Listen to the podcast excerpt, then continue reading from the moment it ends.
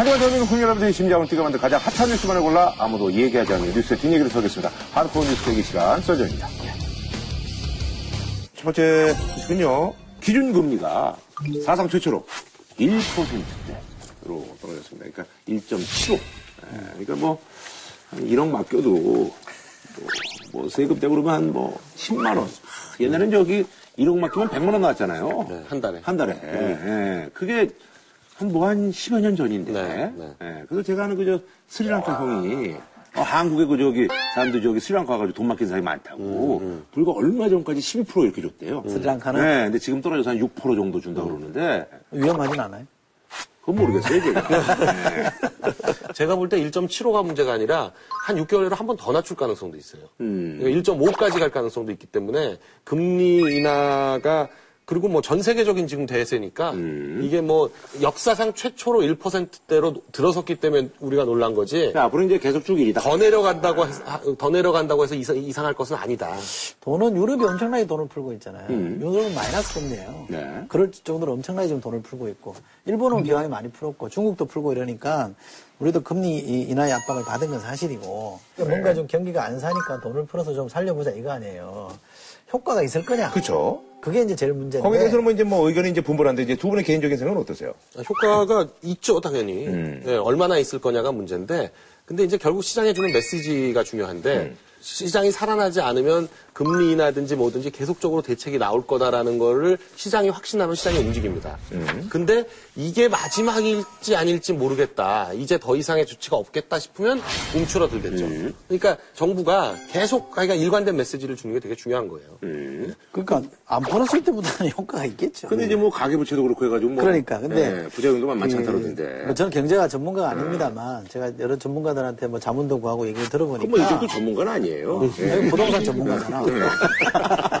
부동산 실물 전문가야. 근데 저는 이 경험을 좀 생각해 보면 될 것 같아요. 지난 최경환 부총리가 취임하자마자 이제 돈 엄청 풀었잖아요. 30조 재정 쏟아붓겠다라고 했죠.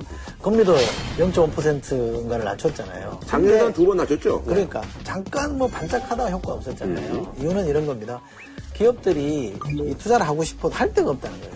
이게 투자할 데가 있으면 뭐하러 우리가 돈 사놓고 있겠냐. 투자할 거다라는 얘기를 하고. 그 다음에 이제 소비자 관점에서 보면 소비자들이 돈을 써야 되잖아요. 네. 그런데 지금 많은 사람들이 불안하다는 거예요. 노후 불안이 있죠. 가계 부채 불안 있죠. 주거 불안이 있죠. 일자리 불안이 있죠. 소득이 안 오를 거라는 불안감이 또 있다는 거예요. 이런 불안감을 감안하면 실제로 자기가 돈을 쓸 수 있는 여력이 생겨도 쓰는 게 아니라 이제는 세이브 한다는 겁니다. 따라서 돈 푼다고 해서 부- 무조건 경기가 살아날 거다라고 보는 건 무리다. 이렇게 해석하더라고요. 제가 여러 번 이제 집사라는 얘기도 하고 한 6개월 전에 제가 그저안 그래도 그게 집사 아니에요. 네, 아파트 아파트 그게 집사야 또. 아, 그거 집사였어요? 아, 그 집도 사라고 그러는데 뭐. 아파트 빨리 당장 있는 거 사라. 지금 살고 있는 거 사라. 그거 오른다. 그랬는데 많이 올랐어요. 실제로. 어떻게 보십니까? 그 아직 집을 안 가지고 계신 분들 같으면 전세금에다가 지금 대출 땡기면 충분히 살 수 있거든요. 지금 살고 있는 그 집을 빨리 사시는 게. 볼때 내년 봄이면 지금보다 한 20%는 상승했지 않을까요? 근데 올랐는데. 네. 거래가 그렇게 안 되는데. 아니 근데 올랐어요. 호가만 올랐어. 올랐어요. 근데 하여간 올랐고 1월달, 2월달 지금 2006년이 최고 거래가 많이 됐었는데 그때보다 거래가 많이 됐어요. 지금 지난 1월하고 2월이요. 지금 3월도 거래량이 지금 굉장히 폭발하고 있어요. 1.75%면요 무조건 돈을 땡겨야 됩니다. 은행에서 땡길 수 있는 한 최대로 땡겨야 돼요. 그래가지고 뭐를 해도 1.75는 나와요. 이게 왜, 왜 의미가 있냐면, 미국은 이미 이제 금리 인하를 할 수가 없어요. 일본도 그렇고, 이- 유럽도 그렇고. 이나마 이걸 인하할 정도의 금리를 갖고 있는 나라가 지금 우리나라밖에 없어요. 1.75니까 한 1%까지 한 세 번 더 인하할 수 있는 상황이 됐고요. 그게 안 되면 그 다음부터 이제 채권 발행해가지고 돈을 막 찍어내는 거거든요. 우리는 그래도 금리 인하 카드 가지고 할 수 있을 정도로 재정이 그래도 괜찮고, 경제 상황이 괜찮은 편이에요. 아니, 근데 이제 뭐 저기 뭐 돈이 풀리면 좀 소비에 대한 사람들이 이제 또 이제 도, 집 사고 그러니까. 아니, 소비도, 결국은 소비도 늘고 있다니까요. 소비도 늘고 있고, 집도 지금 많이 그냥 팔리고 있는데다가. 본인 느낌이에요? 아니, 아니. 시- 실제로 수치로. 아니, 어디 수치 같은 거지 사람이 갑자기 많이 늘었어요. 아니 무슨 아직 이거 한 다음에 식당, 식당 예약을 한번 해보세요. 예약이 안 돼요. 어, 예약이 안한 다음에 돼요. 뭐꽉 찼어. 조사를 아니고 이게 하지도 않았는데 무슨 뭐 아니, 네. 원래 재경부 장관들 뭐 이런 사람들도요, 수치 보고 하는 게 아니에요. 택시 잡, 택시 잡아보고, 술집 가보고, 뭐 이렇게 해가지고. 택시 안 타죠. 아니 저도 요새 택시 좀 그래요? 탔는데 택시 타고 물어보세요. 네. 택시 하시는 분들이 얘기하는 거 들어보면 한마디로 죽겠다는 거예요. 아유 택시 하시는 분들이 살 살겠다고 하는 건나 최근 10년 아니야, 동안 본 적이 없어. 택시 하는 네. 사람들 기분 좋아서 말도 막 먼저 걸고 아 요즘 일할 만 납니다는 사람들이 있었어요. 근데 지금은 한동안 계속 지금 안 좋았던 게 사실 택시업자들이 안 좋고요. 정부가 유일하게 개입할 수 있는 게 최저임금입니다. 최저임금 이거는 이제 결정하는 데서 어, 정부가 영향을 행사해서 올릴 수 있는 건데 거기도 저항이 만만치 않기 때문에 문제를 이제 어떻게 풀어야 되는지가 좀 고민이 있어요. 왜냐하면 최저임금 올렸을 때 중소기업 쪽에서 어, 손해를 볼 수 있거든요. 그러면 이거 어떻게 할 거냐는 얘기가 있고요. 경제라는 거는요 좋아져 가지고 굉장히 정점을 찍을 때까지는 회의론자들이 많기 때문에 몰라요. 주식시장도 그렇거든요. 올, 올라요 분명히 오르는데도 아이 저건 일시적인 거야, 저건 아닐 거야. 뭐 이러면서 회의론자들의 회의를 먹고 자라나요 주의가 주식들이. 그러다가 나중에 가지고 진짜 막 사람들이 붙으면 그때 가서 막 올라서 사람들이 막 기분이 좋을 때쯤 되면 빵 터져요. 그런 것처럼 지금 부동산도 지금 굉장히 오르고 있는 거예요. 이제 팔리잖아요. 그 경제는 그 주부들이나 서민들은 금방 피부로 느끼잖아요. 그러니까 체감 경기라는 게 있잖아요. 그러니까 저는 그거를 따라가주면 된다고 생각해요. 지금 말씀하신 대로 체감 경기가 조금 더 뒤처질 수는 있겠습니다만 아직까지 체감 경기에서 변화가 있다고 느끼는 건 많지 않은 것 같고 경제를 살리려면 그래도 뭐 중소기업이나 IT나 좀 성장이 가능한 쪽으로 그렇게 해서 돈을 풀어서 어, 거기서 뭔가 좀 이렇게 새로운 성장 동력이 만들어져야 되는 거지. 일반적으로 금리를 낮춰가지고 사람들이 돈 빌려가 쓰라 이렇게 하는 방식으로는 이미 지난 거니까. 어쨌거나 근데 저기 전 너무 구태연하다고 봐요. 그 아까도 말씀하신 것처럼 이제 그 불안 심리가 많아가지고 불안하죠. 연예계도 이제 그 대표적인 네. 그 불안 심리를 조성하는 사람이 그 전현무라고 음. 뭐라고 프로그램 많이 하는데 맨날 뭐 불안하다 불안하다 항상 불안해요. 없어지면 어떡하나. 그래서 그냥 프로그램들 마구잡이로 하는 겁니다. 예. 근데 여기 저기 어쨌든 불안 심리가 핑배에 있다는 네, 아니 거예요. 중요한 거는 네. 제가 제가 그 우리 썰전 시청자 여러분들께 말씀드리고 싶은 거는 이런 거예요. 체감 경기가 다 좋아져가지고 좋아져가지고 모든 사람이 경제가 좋아졌다라고 할 때는 정리할 때입니다. 그러니까 지금은 투자할 때예요. 음. 지금은 분명히 제가 볼 때는 좀 낮은 가격이다라는 그 가격에서 집을 살 수 있는 마지막 기회일 것 같고요. 여름 지나가면 이제부터 오른 가격으로 사는 겁니다. 음. 그 다음부터는 막 따라 사게 돼요. 그러면 막, 막 따라 올라가는 제가 볼 때 뭐 굳이 저는 뭐 반대하고 싶지는 않은데요. 저는 부동산이 대세 상승하는 시대는 지나갔다고 봐요. 그 얘기는 뭐 10년 전부터 저는 그렇게 했는데요. 봐요. 음. 그래서 그 단기적으로 1, 2년은 반짝할 수 있죠. 왜냐하면 끌어올릴 겁니다. 선거가 있기 때문에 음. 중간에 총선 대선이 있기 때문에 그때까지는 경제를 어쨌든 인위적으로도 막 부양할 거예요. 지금, 지금 부동산이 투자 가치로서 굉장히 메리트를 잃어버린 이유가 세금 때문이거든요. 양도세하고 뭐 몇 가지 조치들이 있는데요. 지금 이제 유일호 장관이 국토교통부 장관이 됐잖아요. 이분이 조세 전문가래 가지고 분명히 부동산 양도세제를 손을 댈 겁니다. 그렇게 되면 부동산이 투자처로서의 매력이 확 살아나요. 그래서 사실은 지금 뭐 많은 분들이 이제 고민하시잖아요. 그래서 이제 집을 이제 갖고 계신 분들은 야 이게 전세가 이제 의미가 없다. 그래서 이제 월세를 이제 바꿔야 되겠다. 그리고 또 전세 사시는 분들은 이게 워낙 전세값이 이제 높다 보니까 이참에 뭐 대출금리도 낮고 그러니까 집을 좀 사야 되겠다 해서 지금 이제 굉장히 이제 고민들을 많이 하시고 그래서 이제 제가 사실 그 저기 집이 있는 그 청라 쪽에도 얼마 전에 보니까 뭐 모델하우스에 뭐 사람이 엄청 몰렸다고. 지금은 그 아파트 내놓으면 팔릴걸요? 음. 전에는, 어, 그렇지 않아요. 전에는 내놓으면 안 팔려요. 안 팔려? 거예요. 저는, 아직도 마이너스요? 그럴 거예요. 아니요, 저는, 저는 마이너스긴 한데 지금은 산다는 사람이 있어요. 그러니까 마이너스잖아요. 아니, 그, 그 워- 워낙 비쌀 때 샀으니까. 아직도 마이너스 아니야. 아직도 마이너스예요, 저도. 네. 근데 금리가 떨어지면 금리로 생활하시는 분들, 네, 그분들이 이제, 분들, 예.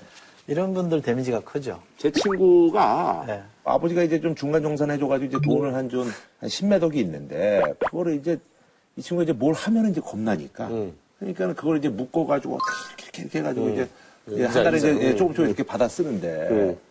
얼마 전에 만났더니 머리가 그냥 하얘졌더라고. 그 고민하느라고. 고민하느라고. 음. 어, 뭐는 또 하면은 또 망할 것 같고. 그러니까 그것만 묶어갖고 어떻게 좀 하려고 그러는데 자꾸 이게 주니까. 음. 아니, 고민이 많더라고요. 제 친구도. 참 행복한 고민이네요.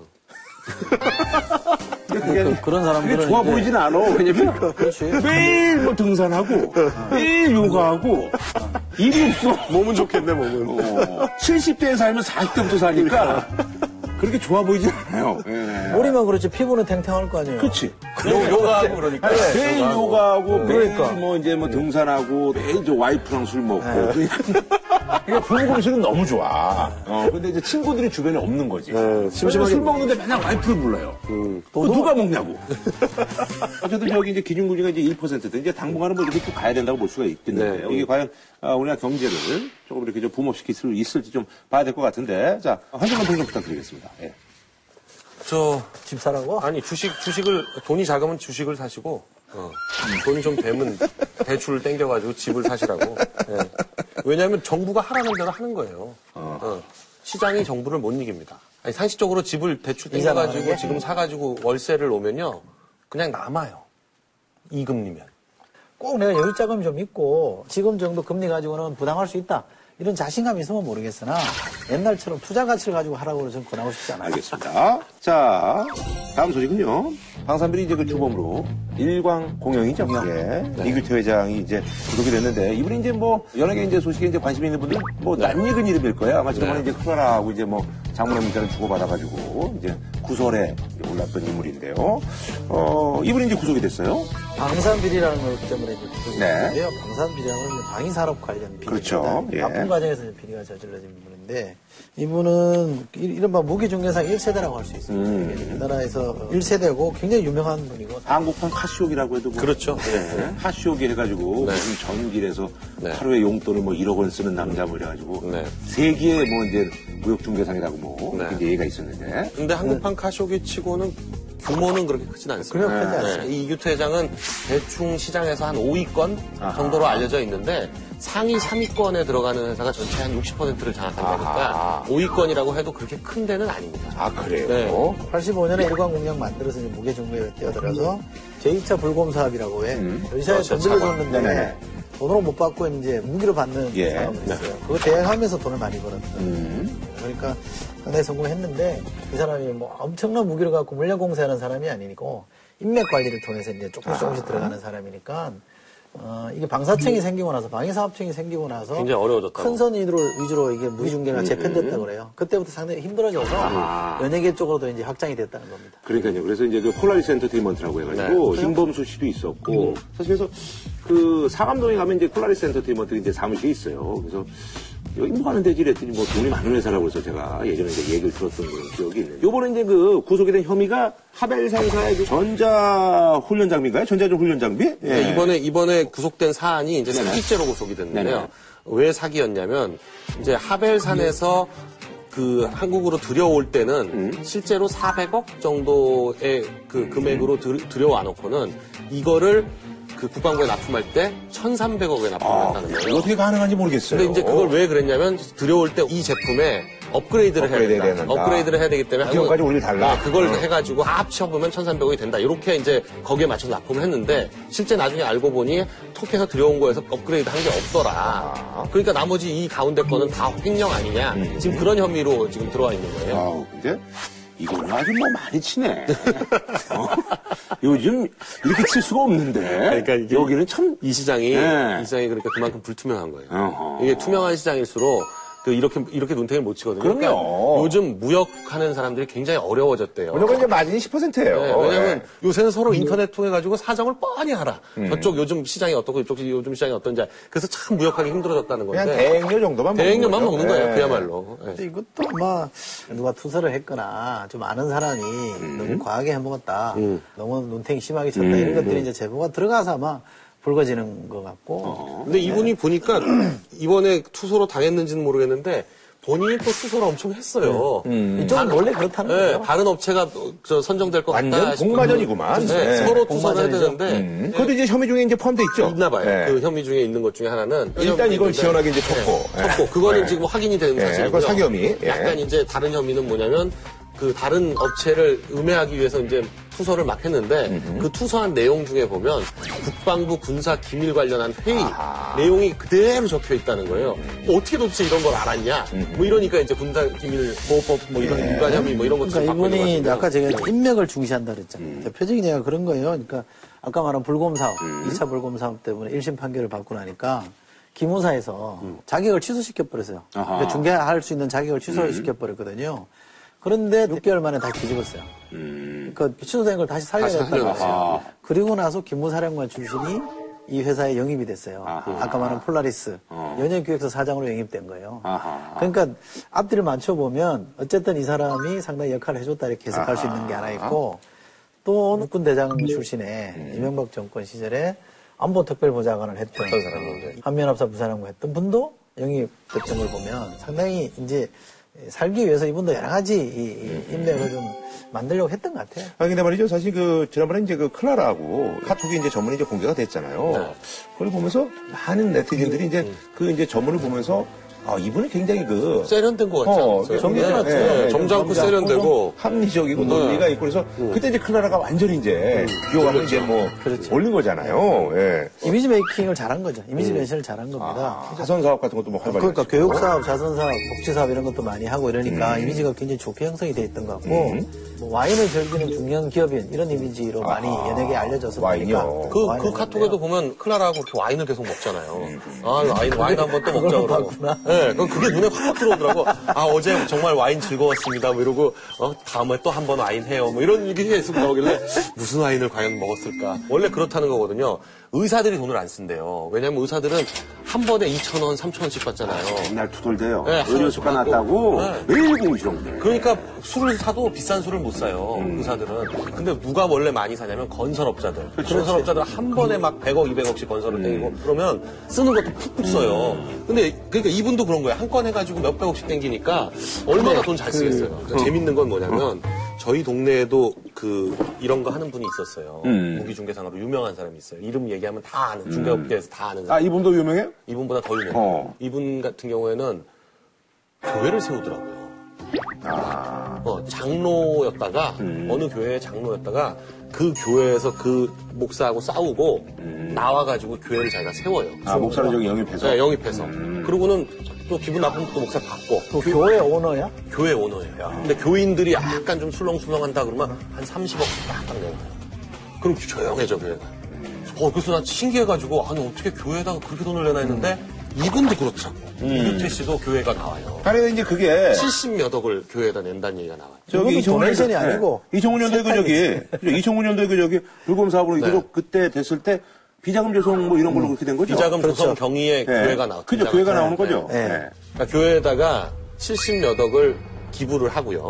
근데 교회는 완전 면세잖아요. 음. 그쵸. 음. 그러니까 뭐 부가세고 뭐 소득세고 법인세고 아무것도 없어요. 완전 면세기 때문에 70몇 억을 넣어놓고 교회한테 본인이 돈을 꺼준 거로 해가지고 그 돈을 도로 찾아가요.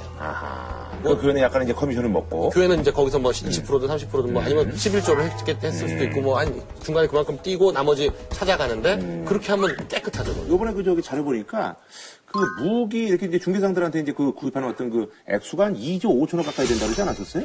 최근 5년 중개업자를 거쳐서 아, 중개업체를 거쳐서. 2조 한 5,800억 정도. 어, 2조 5천억 정도 되니까 거기서 이제 5%만 먹어도 이게 얼마예요? 1,300억 정도 네. 되죠. 우리 중개상 거쳐서 한 근데 게. 뭐한 사람이 다 먹는 게 아니고 나눠 먹는 거니까. 음. 지난번에 뭐죠? 15KF인가? 비행기? 네. 그거 중간에 한 중개업자는 300억인가 커미션 먹었다는 거예요. 아, 그래요. 그러니까 끌 이, 이. 업계에서는 그렇다는 거죠. 뭐 어떤 수요가 제기가 돼서 그 수요에 맞춰서 공고를 보고 들어오면 안 된다는 거죠. 음. 내가 지금 팔고 싶은 무기가 있어요.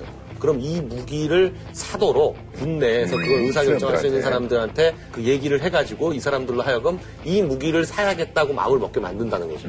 그러면 그 사람들이 그 무기에 맞게 요- 소요 조건을 딱 제시해서 내놓으면 그렇게 딱 해가지고.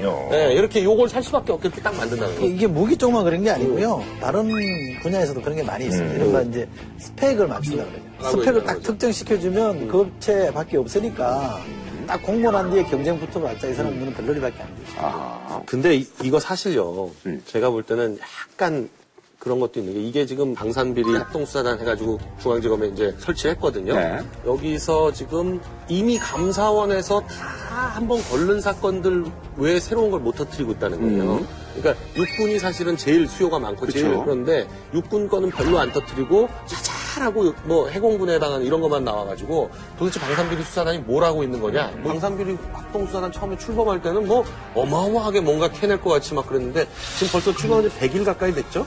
그런데 아이고. 별로 한 게 없어요. 과거에 비해서도 약하죠. 과거에는 뭐 국방부 장관도 막 걸려들어요. 옛날에 이양호 국방장관 기억 안 나세요? 아, 알죠. 린다 김이라고. 네, 네, 펜디스 사장. 그러니까 옛날에는 정말 율곡사민이 핵방면 뭐, 뭐. 뭐 이렇게 큰 사람들이 관련돼 있었는데 지금은 군에서 큰 사람은 전혀 안 나오고 업자만 중개업자만 지금 걸기로 있는 거니까 뭔가 좀 반쪽짜리 같다는 생각이 들어요. 아니 이제 수사를 이제 지켜봐야 될 것 같은데 그 이왕구 국무총리가 얼마 전에 이제 그 대국민 담화를 해서 이제 부정부패의 어떤 그 대전면전을 선포했습니다. 그래서 이제 이게 지금 뭐 방송들이보다는 일단 지금 많은 언론에서 이제 관심이 있는 게 포스코 정준양 전 회장을 지금 중국 금지 예, 시켰어요. 일단은 이제 예. 타겟으로 해놓고 있고 근데 사실 이제 또 포스코 이제 그 정준양 회장이 이제 이명박 전 대통령하고도 굉장히 뭐 네.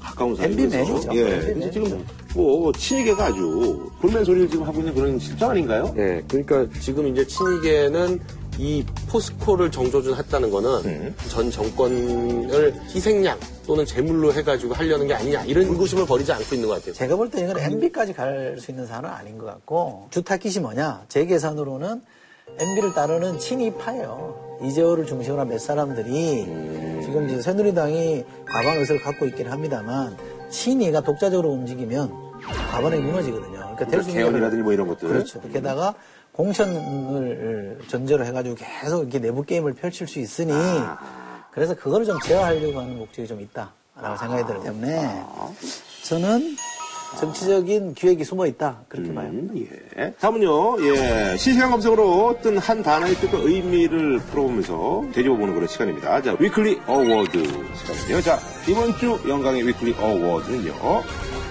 사드입니다, 사드. 예. 사드의 한반도 배치 문제를 놓고 여야는 물론 중국은 또다시 사드 배치는 반대라는 입장을 재차 확인했는데요. 방한 중인 러셀 미 국무부 차관보가 사드는 한국이 풀어야 할 문제라면서 우리를 사실상 압박했습니다. 사드입니다, 사드. 예. 사드. 이게 이제 TH 발음이에요? 네. T-H-A-A-D. 이게 뭐 약자인 것 같아요? 높은 고도, 고고도 미사일 방어 체계. 네. 이렇게 보통 번- 번역을 하는데 MD라는 걸 먼저 이해해야 이제 사드라는 게 제대로 이해가 되는데 MD라는 게 적이 미사일을 쏘면 미사일로 격추시켜 버린다는 거잖아요. 저쪽에서 미사일을 쏘면 아주 높이 있을 때는 SM3라 그래서 이지삼 같은 데서 때리는 어. 거예요. 500km까지 쏘는 어. 거니까 그걸로 쏘고 그 다음에 이게 이제 150km로 떨어지면 거기서부터 이제 사드 사드. 쓰고 그거부터 다시 밑으로 떨어지면 한 40km 떨어지면 이제 패트리어트. 갖고 때리는 네. 거거든요. 총알탄 사나이 비슷한 거 아니에요? 총알을 총알로 잡는 거거든요. 이게 좀 이것 때문에 이제 그 뭐 당정청에 어떤 뭐 이렇게 좀 갈등이 있고 지금 어쨌든 이제 유승민 새누리당 원내대표는 이제 본격적으로 이제 사드 이거를 우리가 좀 공론해야 된다 뭐 이런 얘기예요. 지난번 말씀드린 대로 예, 구청에서 토론하겠습니다. 중요한 일은 구청에서 논의하는 거고. 결국은 지금 그분 소신이에요, 소신. 미국이냐 중국이냐 이제 이 문제예요. 그러니까 Asian pivot이라고 해요. pivot to Asia라고 해서 이제 Asian pivot이라고 보통 얘기하는데 모든 그 미국의 대외 정책의 핵심이 이제 아시아로 왔습니다. 아무래도 이제 중국 때문에. 아시아로 왔다는 건 결국 중국을 어떻게 봉쇄할 거냐가 이제 아시아 피봇의 핵심인데 중국을 지금 어떻게 봉쇄하려고 하냐면 미얀마가 중국하고 상당히 많이 국경을 접하고 있어요. 미얀마를 미국이 굉장히 경제 원조를 많이 해주고 미얀마가 굉장히 친미 정권이 들어섰습니다.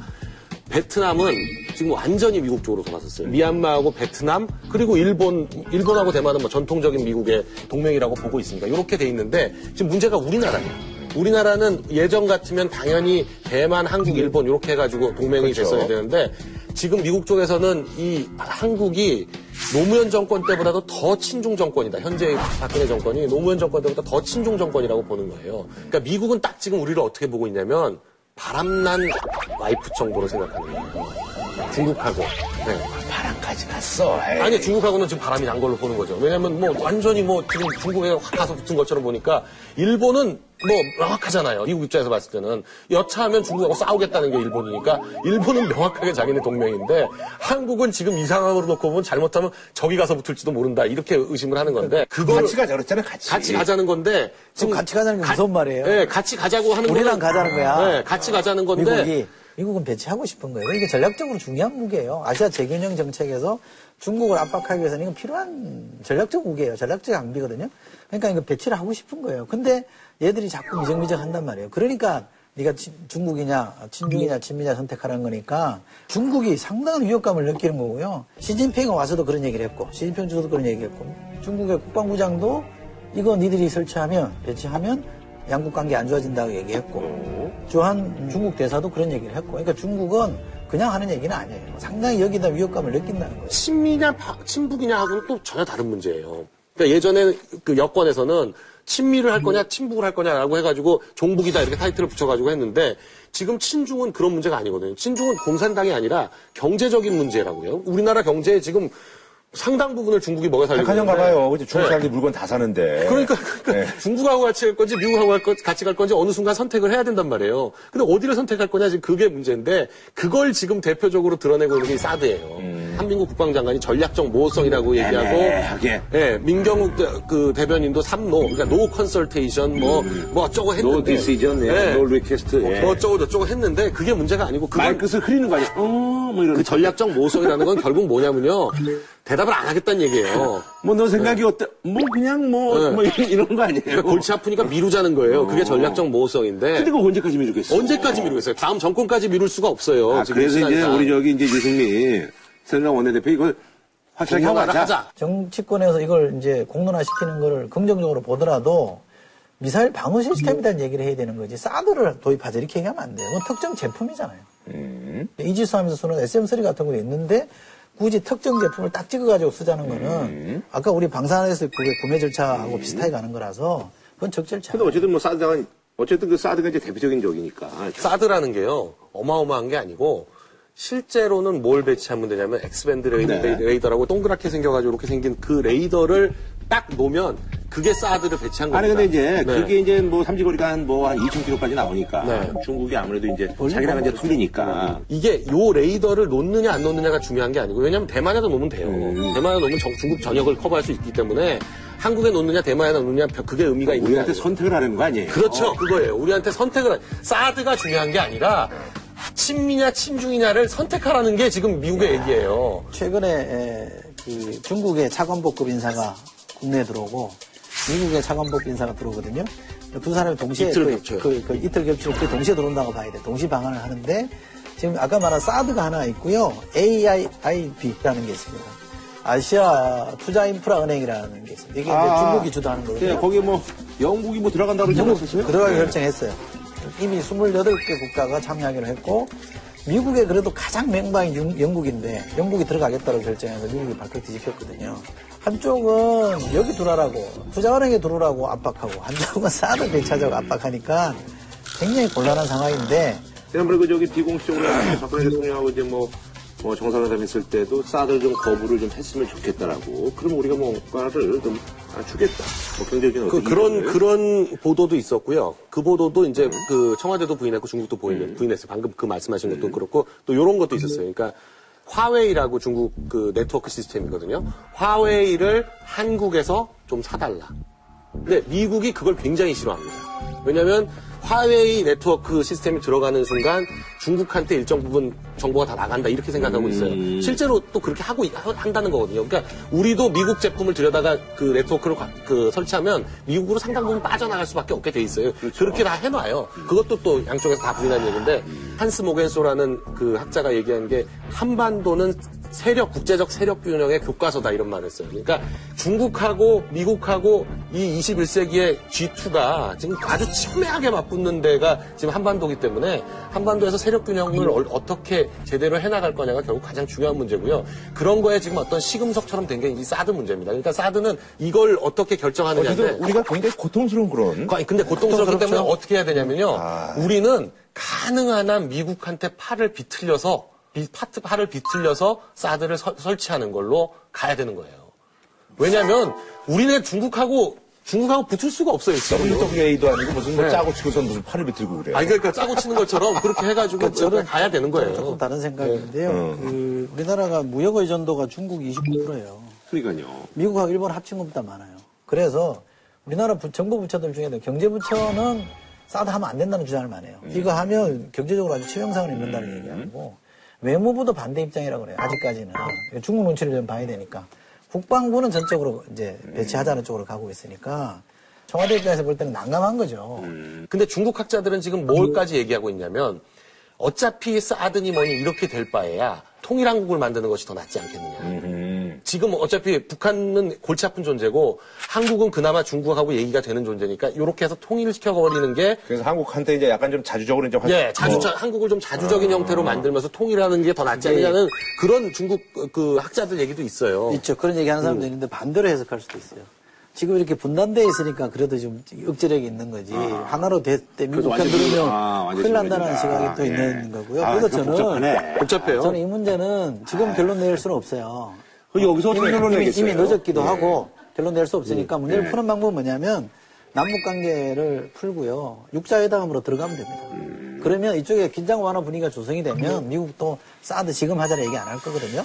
그러니까 우리가 이니셔티브를 지고 가는 방법을 취하는 게 맞습니다. 자, 한 줄로 평좀 부탁드리겠습니다. 저는 이제 사드 문제 잘못 풀면 사스 된다. 음. 사스 알죠? 네, 사스. 예. 곧 선택해야 될 것 같다. 음, 선택의 시간이 멀지 않았다. 음, 알겠습니다. 다음 소식은요. 자, 홍준표 경남도지사가 전국 최초죠? 예, 그리고 이제 그 무상급식 이제 중단을 선언을 했습니다. 그래서 이제 이번 주제는요. 경상남도 무상급식 지원 중단 논란. 지사님은 무상급식이 싫다고 하겠지. 요거, 어, GOD. 예. 노래는 제가 안 했어요. 예. 자, 이게 이렇게 되면 이제 그. 하래요. 지사님은 무상급식이 싫다고 하셨지, 뭐, 이것 때. 음, 이, 이렇게 되면 이제 돈을 내고 이제 먹어야 되죠? 네. 그렇죠. 네. 뭐, 그렇죠. 초등생은 4만원, 중등생은 5만원, 고등학생 6만원 정도인데. 네, 그 정도입니다. 28만 명 정도가 이제 네, 밥을 먹고 있었는데. 한 대충 한 6, 6 7만 명 정도는 그대로 무상급식 받는 아, 거고요. 아무래도 이제 소득이 이제 낮은 네, 가정의 네. 애들이니까. 그리고 21만 9천 명이 이제 그 4월 달부터 돈 내고 밥을 먹는 거니까요. 음. 이게 그 전에 교육청하고도 약간 좀, 그, 경남도정하고 삐걱거렸죠. 약간 좀 이렇게 문제가 있었는데, 그러니까 홍준표 지사 쪽이 경남 교육청에다 대고 감사를 하겠다. 음. 내가 지도 감독할 수 있는 권한이 있으니. 결제돼 있으니 돈을 거기서 쏘니까. 아, 네. 그러니까 다 주는 건 아니고요. 어, 전체 중에 600매덕을 줍니다. 그러니까 주니까 감사하겠다 그러니 교육감이 무슨 소리냐 근거도 없이 감사하려고 그러냐 그랬더니 홍, 홍 지사가 감사 없으면 지원도 없다. 아, 그래서 이제 끊겠다라고 한 거예요. 근데 그까지는 뭐 그럴 수도 있다고 많이 양보하면 그럴 수 있다고 칩시다. 그런데 교육감이 이제 100개를 들었어요. 그렇다면 공동 감사하자. 아, 그러니까 사실은 100개 들은 거잖아요.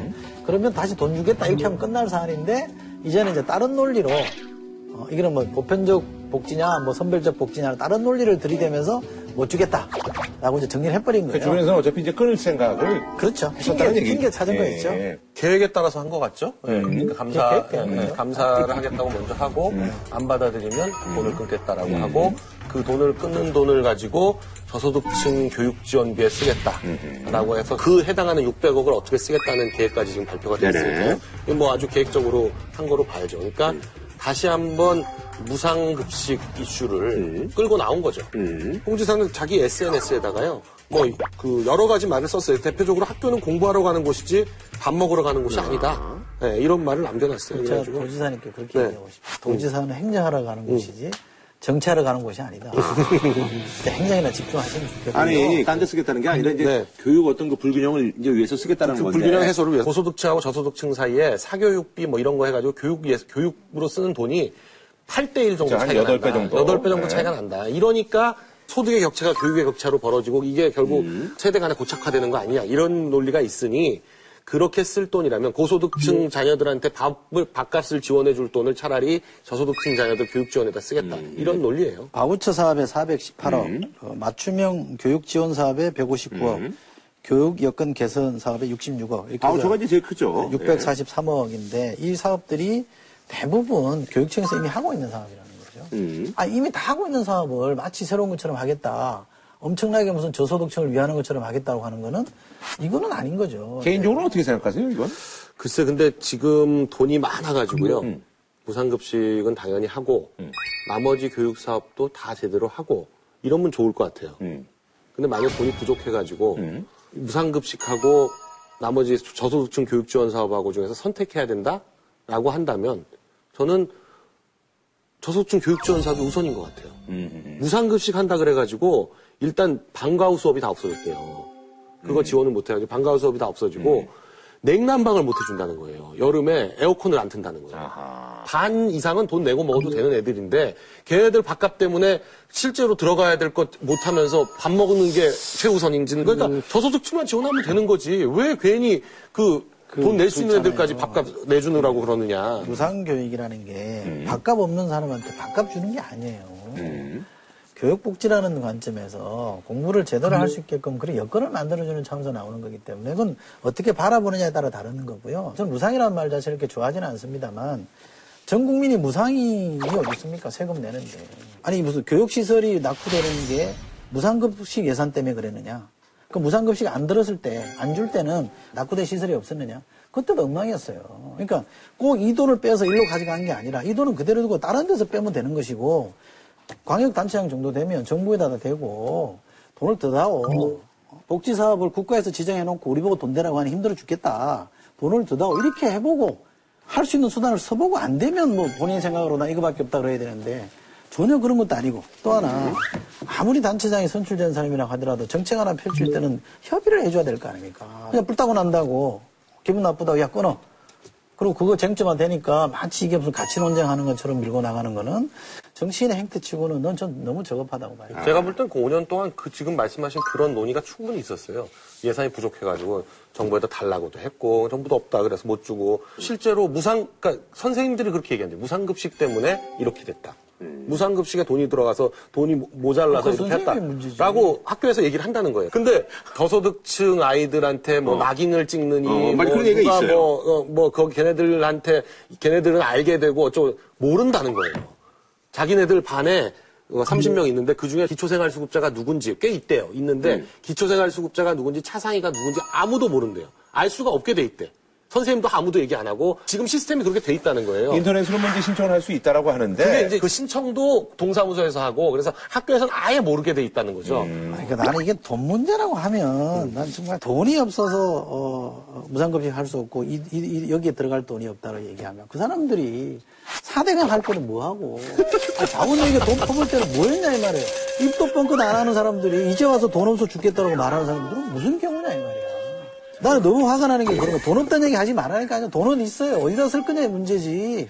어떻게 그, 그렇게 아니, 얘기를 해? 그러니까 뭐 그래서 이제 홍 지사가 이제 사실 이제 그 대권 어떤 어떤 그 뭐랄까 플랜의 어떤 일부분이다라고 이제 약간 좀 수긍도 하셨는데 그렇게- 그렇게 보이잖아요. 네. 예. 자 실패한 오세훈 노선을 제, 그, 다시 긋고 있다는 게. 예. 노이즈 마케팅이야. 아, 요건 단순히 그렇게 봐야 되나요? 송 대표를 오랫동안 봐왔던 입장에서 보면요. 이분이 굉장히 이슈 파이팅 능력이 있어요. 음. 어, 이거를 아마 좀 더 끌고 갈 겁니다. 아하. 자기한테는 괜찮은 이슈라고 생각했어요. 그냥 돌출된 발언으로 끝날 사안을 새정치 문제를 문재인 대표가 만나기로 함으로써 이게 커졌단 말이에요. 음. 저거 홍 대표 입장에서 아니 그홍 대표- 선택은 바- 홍 지사 입장에서 아주 환영할 만한 일이네요. 그러니까 문 대표가 왜 그런 선택을 했는지 저는 의아스러워요. 키워준 거거든요. 저는 선의는 이해하겠어. 문재인 대표의 선의는 이해하겠다. 내가 한번 설득해보겠다. 이런 선의는 이해하겠으나 전략적으로 보면 그렇게 좋은 전략은 아니죠. 나 저는 그래서 참 이해가 안 되는 게 문재인 대표 하는 걸 보면 되게 못하거든요. 근데 어떻게 지지율이 올랐다, 올랐는지 몰라. 그참 연구해 보세요. 그러니까 그게 연구 대상이에요, 연구 대상. 뭐 하나 하는 거 보면 진짜 정치적으로 진짜 어쩌면 그, 예. 세상은 착한 사람을 원하는지도 몰라. 아니 착해서 그런 건지 진짜 정치적으로는 미숙해요. 아니 좀 배워봐. 지지율 올라갈지 몰라. 그 그렇기 때문에 안 돼. 자, 한 줄로 평좀 부탁드리겠습니다. 저는 공짜 점심은 없다. 어, 저는 공짜 점심은 있다라고 하고 싶습니다만 과거에 그 박찬종 전 의원이 네. 어, 그 대권을 위해서 막 너무 이렇게 에, 속된 말로 좀 조금 나대니까 YS가 당시에 불러서 뭐라 그랬냐면 독불 장군에겐 미래가 없다. 라고 한 말이 있습니다. 제가 홍준표 지사에게 꼭 드리고 싶은 말, 독불 장군에게는 미래가 없습니다. 네.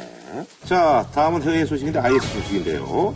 이 IS가 말이죠. 무슨 사람만 참사고 뭐 이러는 게 아니라 지금 뭐지 문화재도 막 이렇게 참수 수준에 그래서 막 자르고 불태우고 막 난리가 났더라고요. 거기가 유적이 굉장하잖아요. 굉장한 유적이죠. 예. 네. 자, 그래서 이번에 이제 준비한 주제는요.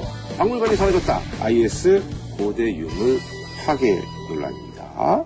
거기 뭐죠 아시리아 뭐래가지고 거기 메소포타미아 네. 그 문명의 또 발상지인데 거기 막 도서관에 있는 뭐 책도 불살르고 막 유적지 불살르고 뭐 난리가 아니라면서요. 석상 뭐 조각 네. 파괴하고 훔쳐가서 일부 보도하면 딴 데 팔아먹는다. 음. 어, 라고도 얘기하고 극단 수니파 무장단체 IS는 이라크 일대의 고대 유적지와 유물을 잇따라 파괴하고 있습니다. 뒤로는 유물을 빼돌려서 테러 자금을 대는 것으로 알려졌습니다. 코르사바드 궁전은 아시리아 건축을 대표하는 유적지인데 IS가 이곳에 유물을 훔치고 일부는 폭파했다는 신고가 이라크 문화재청에 접수됐습니다.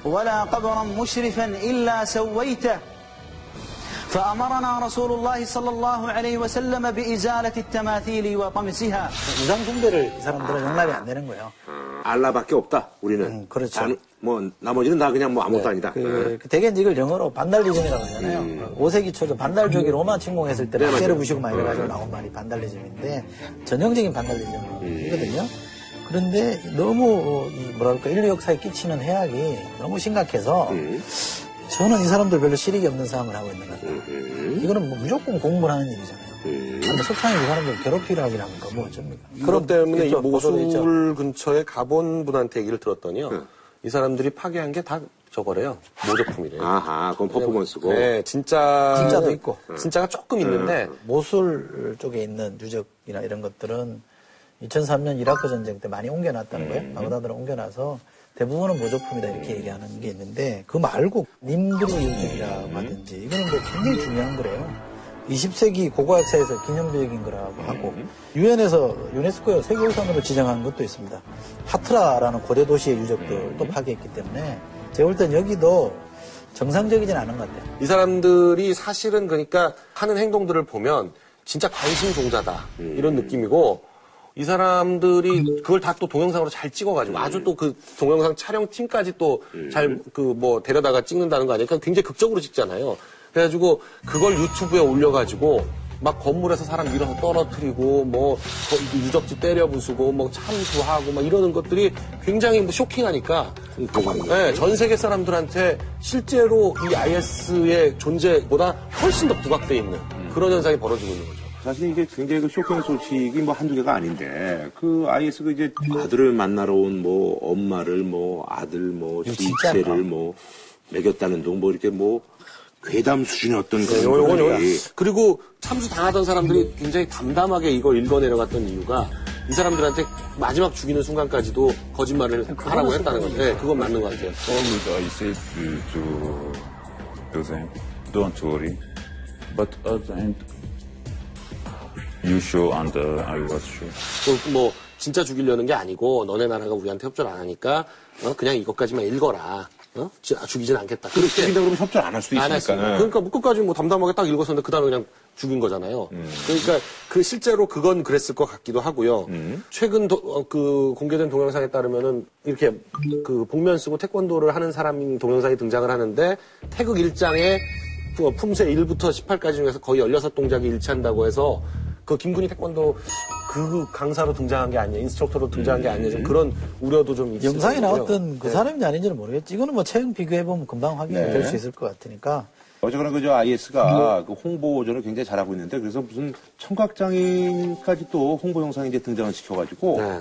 뭐 우리는 뭐 여기 뭐 장애인 비장애인 뭐 뭐 이게 구분 없이 이렇게 우리가 열심히 일을 하고 뭐 살고 있다 뭐 이런 동영상도 뭐 근데 이제 그 외국인 대원들 같은 경우에는 그쪽 사람들보다 그 월급 같은 걸 좀 더 받는다 그러죠. 한 두 배 정도 더 받고 전리품 같은 것도 배급, 배급 을 더 받고 그렇다고 하게, 하고는 하는데요. 지금 그래서 그 미국은 이런 정책을 취하는 것 같아요. 지난번에 제가 말씀드렸던 거는 이제 터키를 움직여야 된다라고 하는데 지금도 사실 이 IS 문제 해결은 지상군이 결국 가야 되는데 그 지상군이 미국하고 영국이 갈 수가 없으니까 결국 터키가 움직여야 돼요. 미국하고 영국은 계속 어떻게든지 터키를 통해 가지고 IS 문제를 해결하려고 그러는데 터키가 같은 순위판 해가지고 안 움직이고 터키는 시리아 내에 있는 이 시아파 그 정부군하고 사이가 안 좋기 때문에 터키는 더 이상 안 움직인다라고 보고 최근에 이란하고 미국이 굉장히 급 진전을 하고 있어요.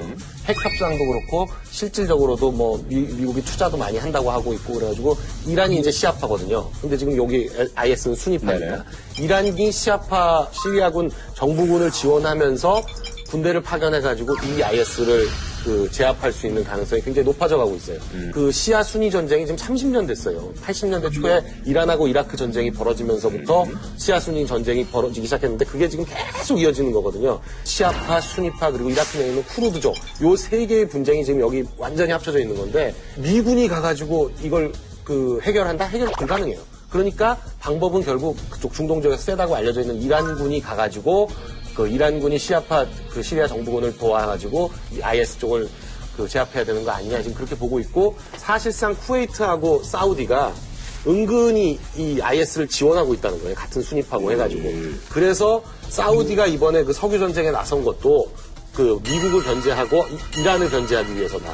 그리고 시리아 정부군을 지원하고 있는 러시아를 견제하기 위해서 석유 전쟁에 나선 거다. 이렇게 보는 시각도 있고요. 다만 이제 걱정하는 게 이란 군이 들어갔으니까 이게 순위 순위파 대 시아파 간의 싸움으로 성격이 더 분명해지면 IS가 나쁜 짓 한 것도 용서가 되는 거죠. 순위파 입장에서 볼 때는 이렇게 막 서로 종족 간의 싸움인데 이거는 나머지는 다 덮어주자 붙어야 되는 거 아니야 이렇게 될 가능성이 있어서 그 전략이 과연 옳으냐에 대한 회의론도 지금 제기되고 있습니다. 뭐 얼마 전에 보니까 무슨 뭐 네. 여자애들이 이렇게 갈래다 네. 뭐 잡히고 막 약간. 아랍계더라고요. 예. 어, 아랍계 여자 예. 여학생들 3명. 예. 음. 10대 후반. 그래서 지금 우리 정부에서도 이제 제2김구 사태가 이게 또 나오지 말는 법이 없잖아요. 그래서 이제 그 청소년들 대상으로 이제 그 IS에 대한 그런 이제 실상을 알리는 교육을 하고 있다고. IS가 얼마나 나쁜지 속지 마라 이런 내용으로 이제 교육을 하고 구체적인 이제 일정이나 이런 거는 학교별로 알아서 하는 결국 이 거고요. 학교별로 이거 별게 없, 없기 때문에요.